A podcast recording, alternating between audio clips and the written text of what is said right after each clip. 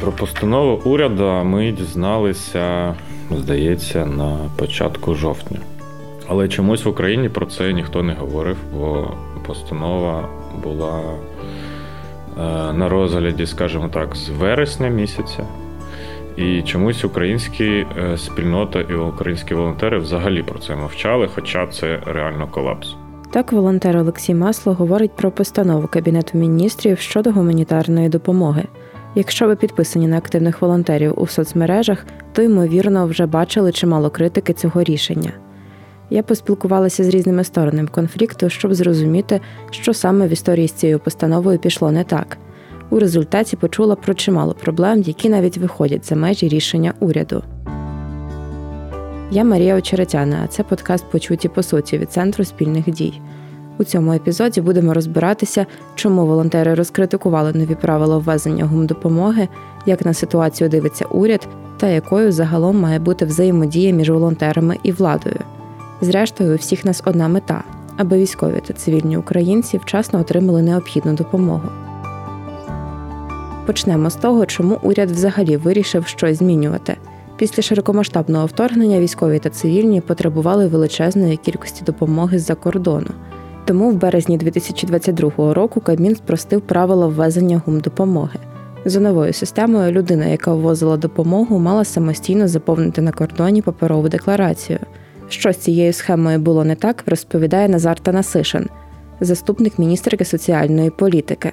По-перше, ми як держава не маємо цілісного бачення, скільки гуманітарної якої допомоги яким було везено. Тобто, у нас немає єдиної статистичної інформації, є лише там умовно загальна категорійна кількість гуманітарної допомоги.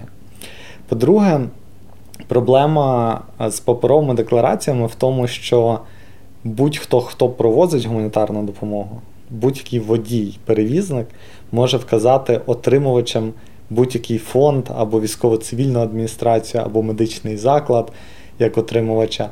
А цей фонд чи е, бюджетна установа можуть і не знати, що на них завезли гуманітарну допомогу.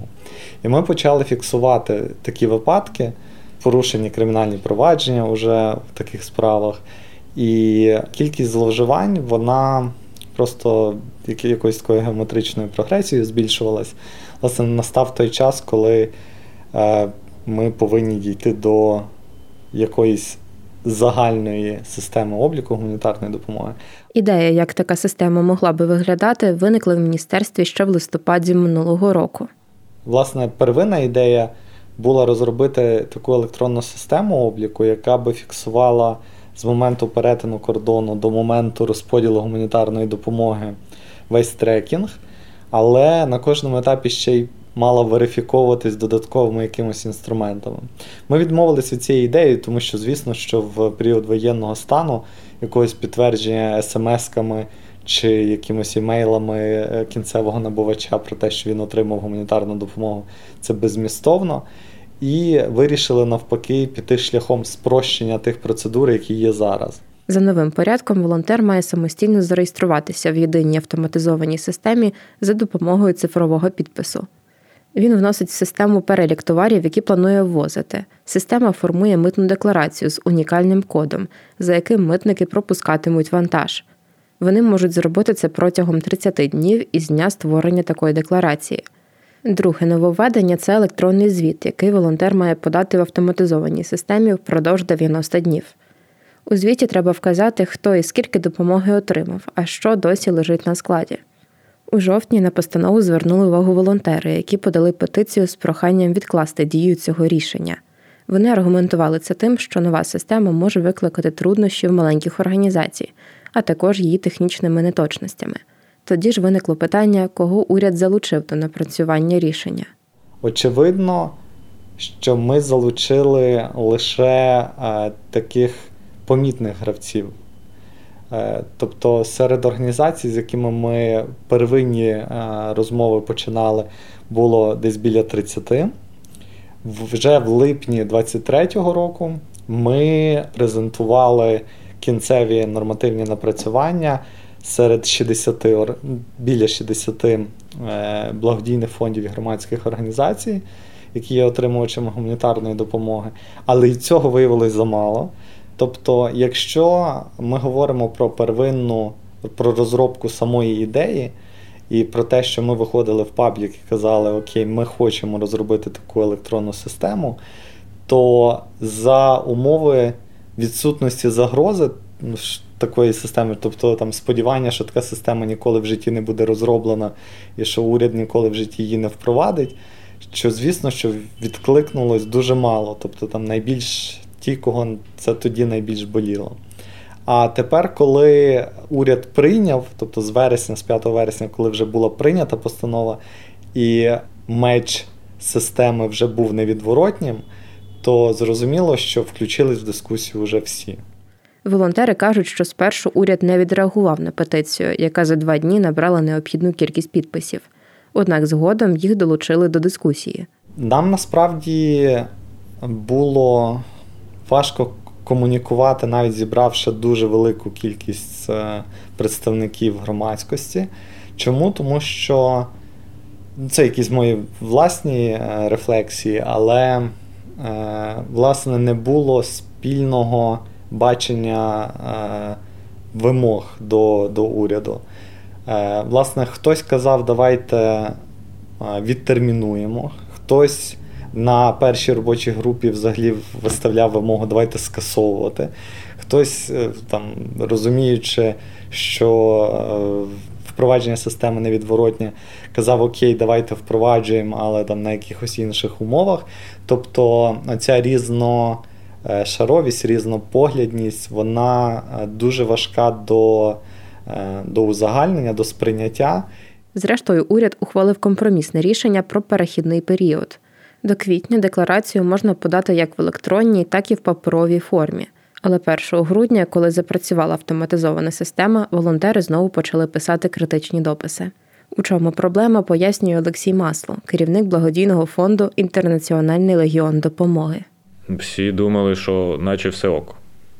Там розберемося по ходу. Буде працювати система в тестовому режимі і паралельно стара система з деклараціями. Але як е, сталося на кордоні у нас, коли дівчата вже їхали на кордон за кермом, в завірюху страшна погода була, тому вони там дуже повільно рухались і запізнилися до 12-ї доїхати, щоб пересікти по старим правилам.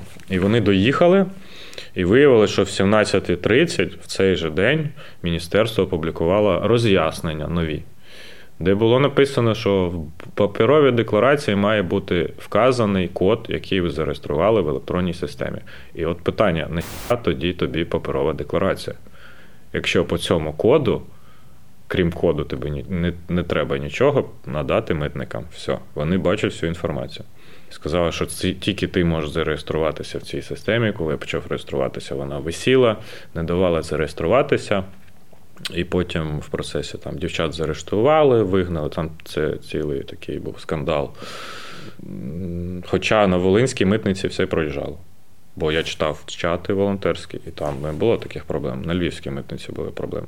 Наступного дня волонтери мали дзвінок із представниками Мінсоцполітики, під час якого намагалися зареєструватись у системі. Тобто, ти не просто ми заходимо по інструкції, ми дзвонимо напряму представникам, які займаються розробкою і вони нам покроково пояснюють, що робити. І кожен крок, який вони пояснюють, ми е, проходимо, і воно не працює. Просто жмеш на кнопку, воно не працює. Загружаєш документи, воно не загружає. І вони виходить, що з нами на зв'язку це вже проштовхували вручну я так розумію, залазили в код, проштовхували нашу заявку. Це було впродовж двох годин. Потім ми переходили на наступний етап. І знов ця фігня знов не працює, знов дві години чекати. І ми нарешті отримали код в кінці. Але ну, як це зробити самостійно, не маючи прямого контакту з цими людьми, я не знаю. Чесно, зараз вони, наскільки я знаю, збільшили штат людей, які відповідають на ці питання і намагаються контролювати, але ну, залишається дуже багато питань без відповіді. Хоча в інформаційному просторі часто звучить думка, що постанова влаштовує великі благодійні фонди, вони теж мають до неї зауваження. Про один із недоліків згадує Катерина Бондар, керівниця юридичного відділу фонду Повернись живим. Наприклад, вони прописали, що ті самі автівки мають використовуватись е, саме в Луганській Донецькій області. Ну ми сьогодні розуміємо, що це просто застаріле формулювання, проте воно проскочило, скажімо так, в цей нормативно-правовий акт. Мінсоцполітики ну, це не гласно, не офіційно, але е, каже, що е, не має бути проблем, що вони всі розуміють, що це просто застаріла норма. Але я, як юрист, наприклад, ну для мене це точно не гарантія, що хтось там щось сказав. Мені треба, щоб в законі було нормально прописано, і я не переживаю переживала, що там, наприклад, нашу благодійну допомогу використовують ну не тільки в Донецькій і Луганській області, Е, і потім може знайтись дуже багато різних людей, правоохоронних органів, ще когось, хто може зачепитись за це. Ну як юрист, я дивлюсь про те, що написано, і на сьогодні воно не актуально. Про ці проблеми говорить і Надія Денисюк, співзасновниця благодійного фонду Спілка мертвих юристів, що надає волонтерам безкоштовну юридичну допомогу. Систему, яку вони запропонували, вона тестувалася в листопаді за місяць, ну по суті, місяць перед запуском. І до цієї системи було і є дуже багато питань, і пофіксити їх за 3-4 дні до запуску неможливо. Глобальна ідея хороша, ідея підтримується всіма, тому що е, ми зараз подаємо звітність на ми зараз е, подаємо декларації.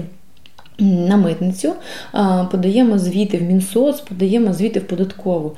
Тобто це все стосується одного і того самого товару, який проходить один той самий шлях. Це все можна уніфікувати і зробити один звіт, одну декларацію, там одну форму обліку і тому подібне. І щоб ця інформація не фонд подавав в три різних місця, а щоб це робили, е, щоб це автоматизовано обмінювалися органи, вже отримали доступ до цієї інформації. Хоча зараз е, ці постанови до 153 е, чомусь передбачили, що автомат... Е, що отримує доступ до цієї інформації лише правоохоронні органи.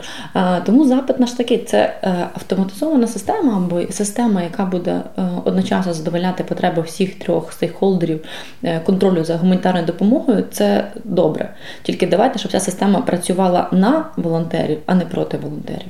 Волонтери розуміють, чому рішення уряду потрібне, однак не згодні з тим, як його реалізували. І з тим погоджується і Олексій Масло.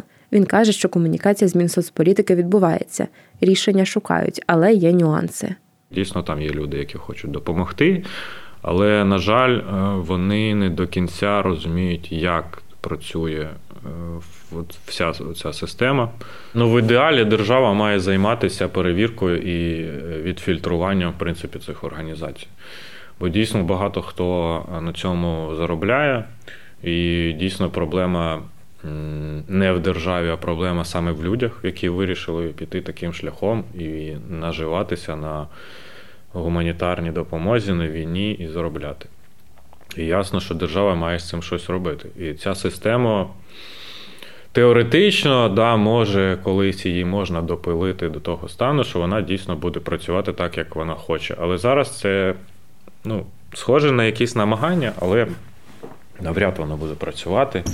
І ми прекрасно знаємо, в якій ми країні живемо і як можна порішати е, любе питання. Тобто людина, яка возить контрабанду, вона не буде реєструватися в системі. Тут я зауважу, що систему постійно доопрацьовують. Може статися так, що коли ви слухатимете цей подкаст, деякі згадані проблеми вже розв'яжуть.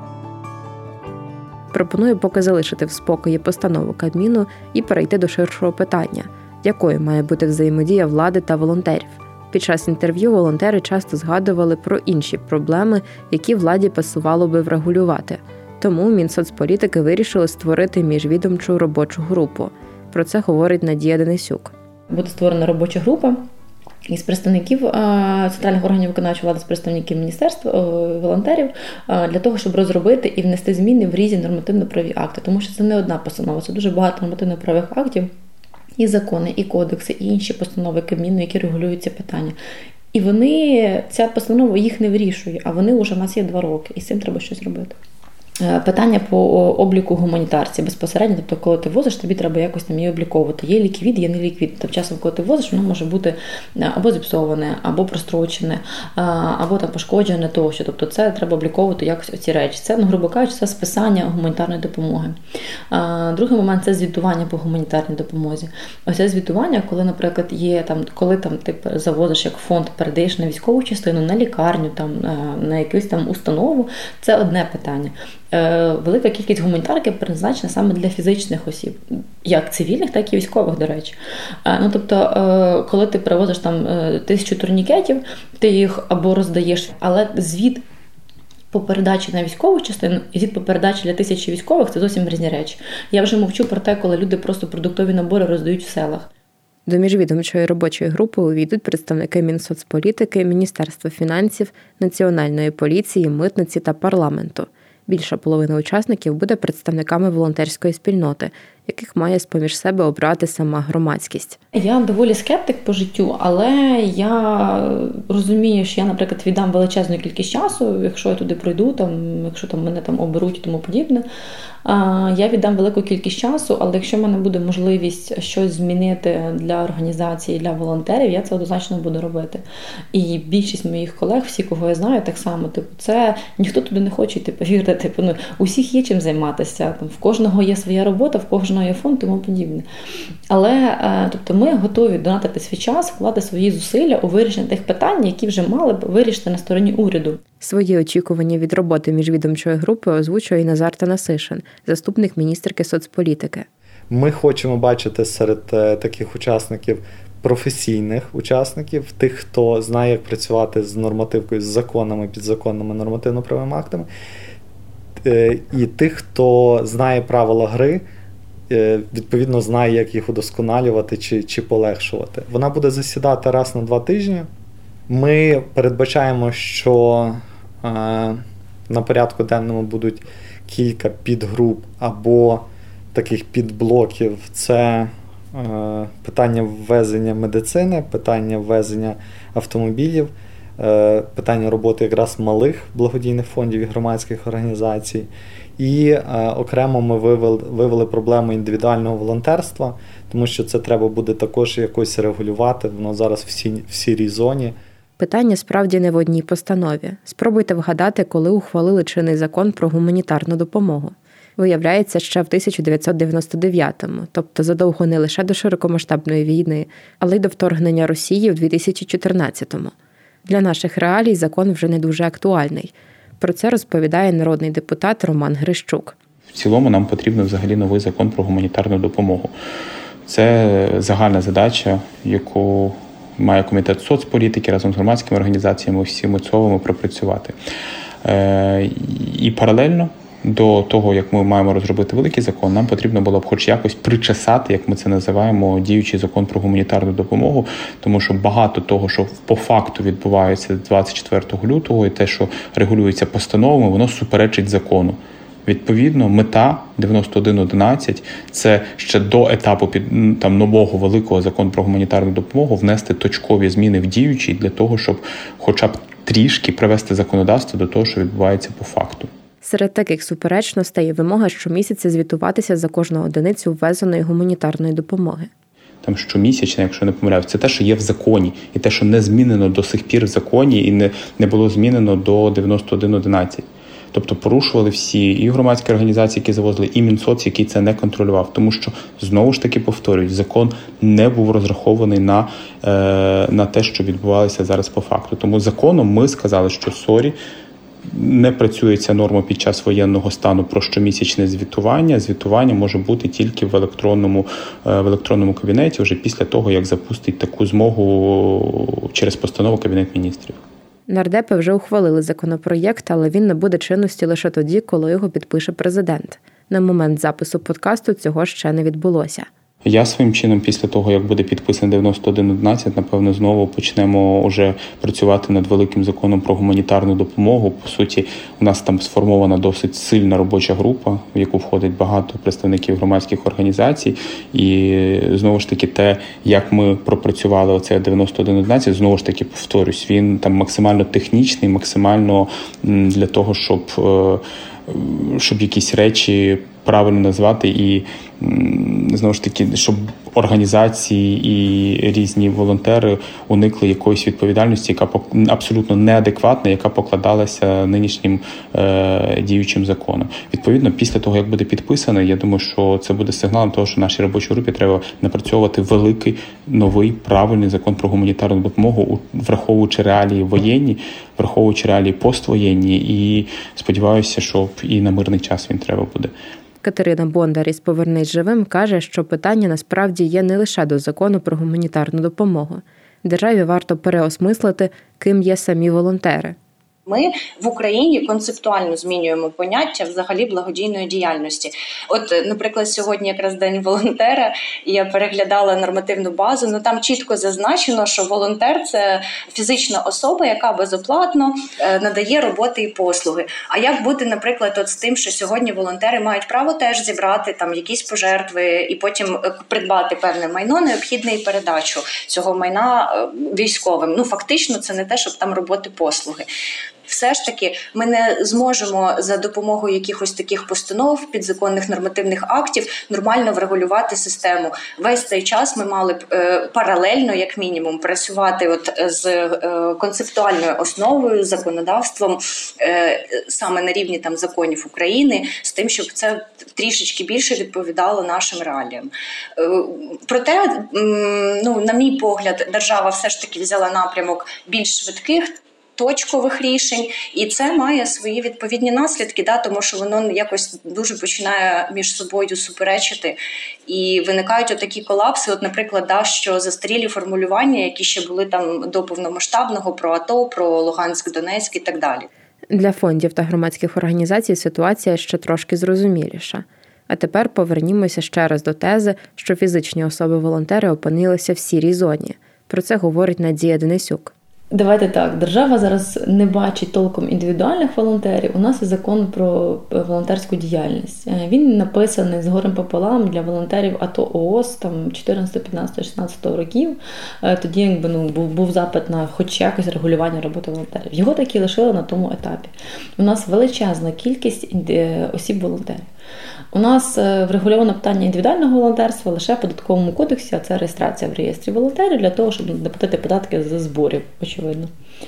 Але у нас не врегульовані інші питання, як індивідуальний волонтер може завести гуманітарну допомогу, як індивідуальні волонтери завозять машини, типу, ну тобто, як завести машину, коли людина служить і купляє собі авто за кордоном або якесь там обладнання, там квадрокоптер, тактичну медицину за свої гроші, чому він має заплатити мито? Відносини між владою та індивідуальними волонтерами поки не прості.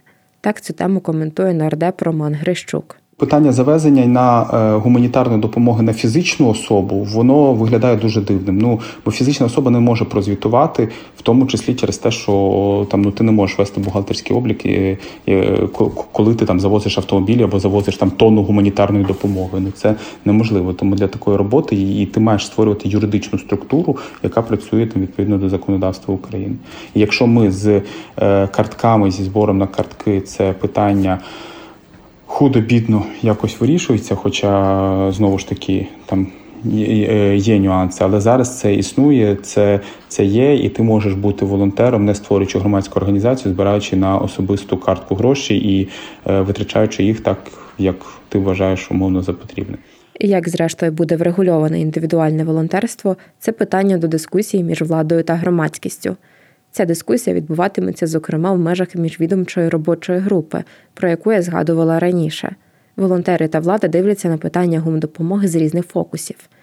Але, як каже Катерина Бондар із Повернись живим, вони мають співпрацювати. Звичайно, влада, держава зацікавлена у роботі волонтерів. Звичайно, е, з якоїсь сторони вона намагається підтримати цю діяльність, е, і з другої сторони е, виконати свою функцію щодо уникнення зловживань, порушень закону на такій чутливій темі, як гуманітарна допомога. Тобто вони намагаються і почути волонтерів, і одночасно з цим виконати якісь свої функції пов'язані з податками, пов'язані з виконанням певних вимог законодавства, контролю за дотриманням цільового використання благодійних е, пожертв або майна. І е, таким чином ми маємо звичайний такий конфлікт між суспільством і державою, де маємо знайти певний баланс. І от якраз таким чином я думаю, що це можна вирішити, якщо опиратися у нормотворчій діяльності на те, що тенденції благодійності в Україні суттєво відрізняються від світових взагалі, е, зокрема від європейських, тому спиратися на нормативну базу західних країн нам теж не дуже просто, і ми маємо от е, так само і в нормотворчій діяльності задавати ці тенденції. Це був подкаст Почуті по суті від центру спільних дій. У цьому епізоді я постаралася якнайповніше охопити цю тему. Однак, якщо вона вам цікава і ви хотіли б дізнатися більше про якісь аспекти, дайте знати в коментарях. Також пишіть, які ще теми вам цікаві. Почуємося в новому році, але якщо не хочеться довго чекати, слухайте наш інший подкаст Окі Шо, в якому ми щотижня аналізуємо рішення влади.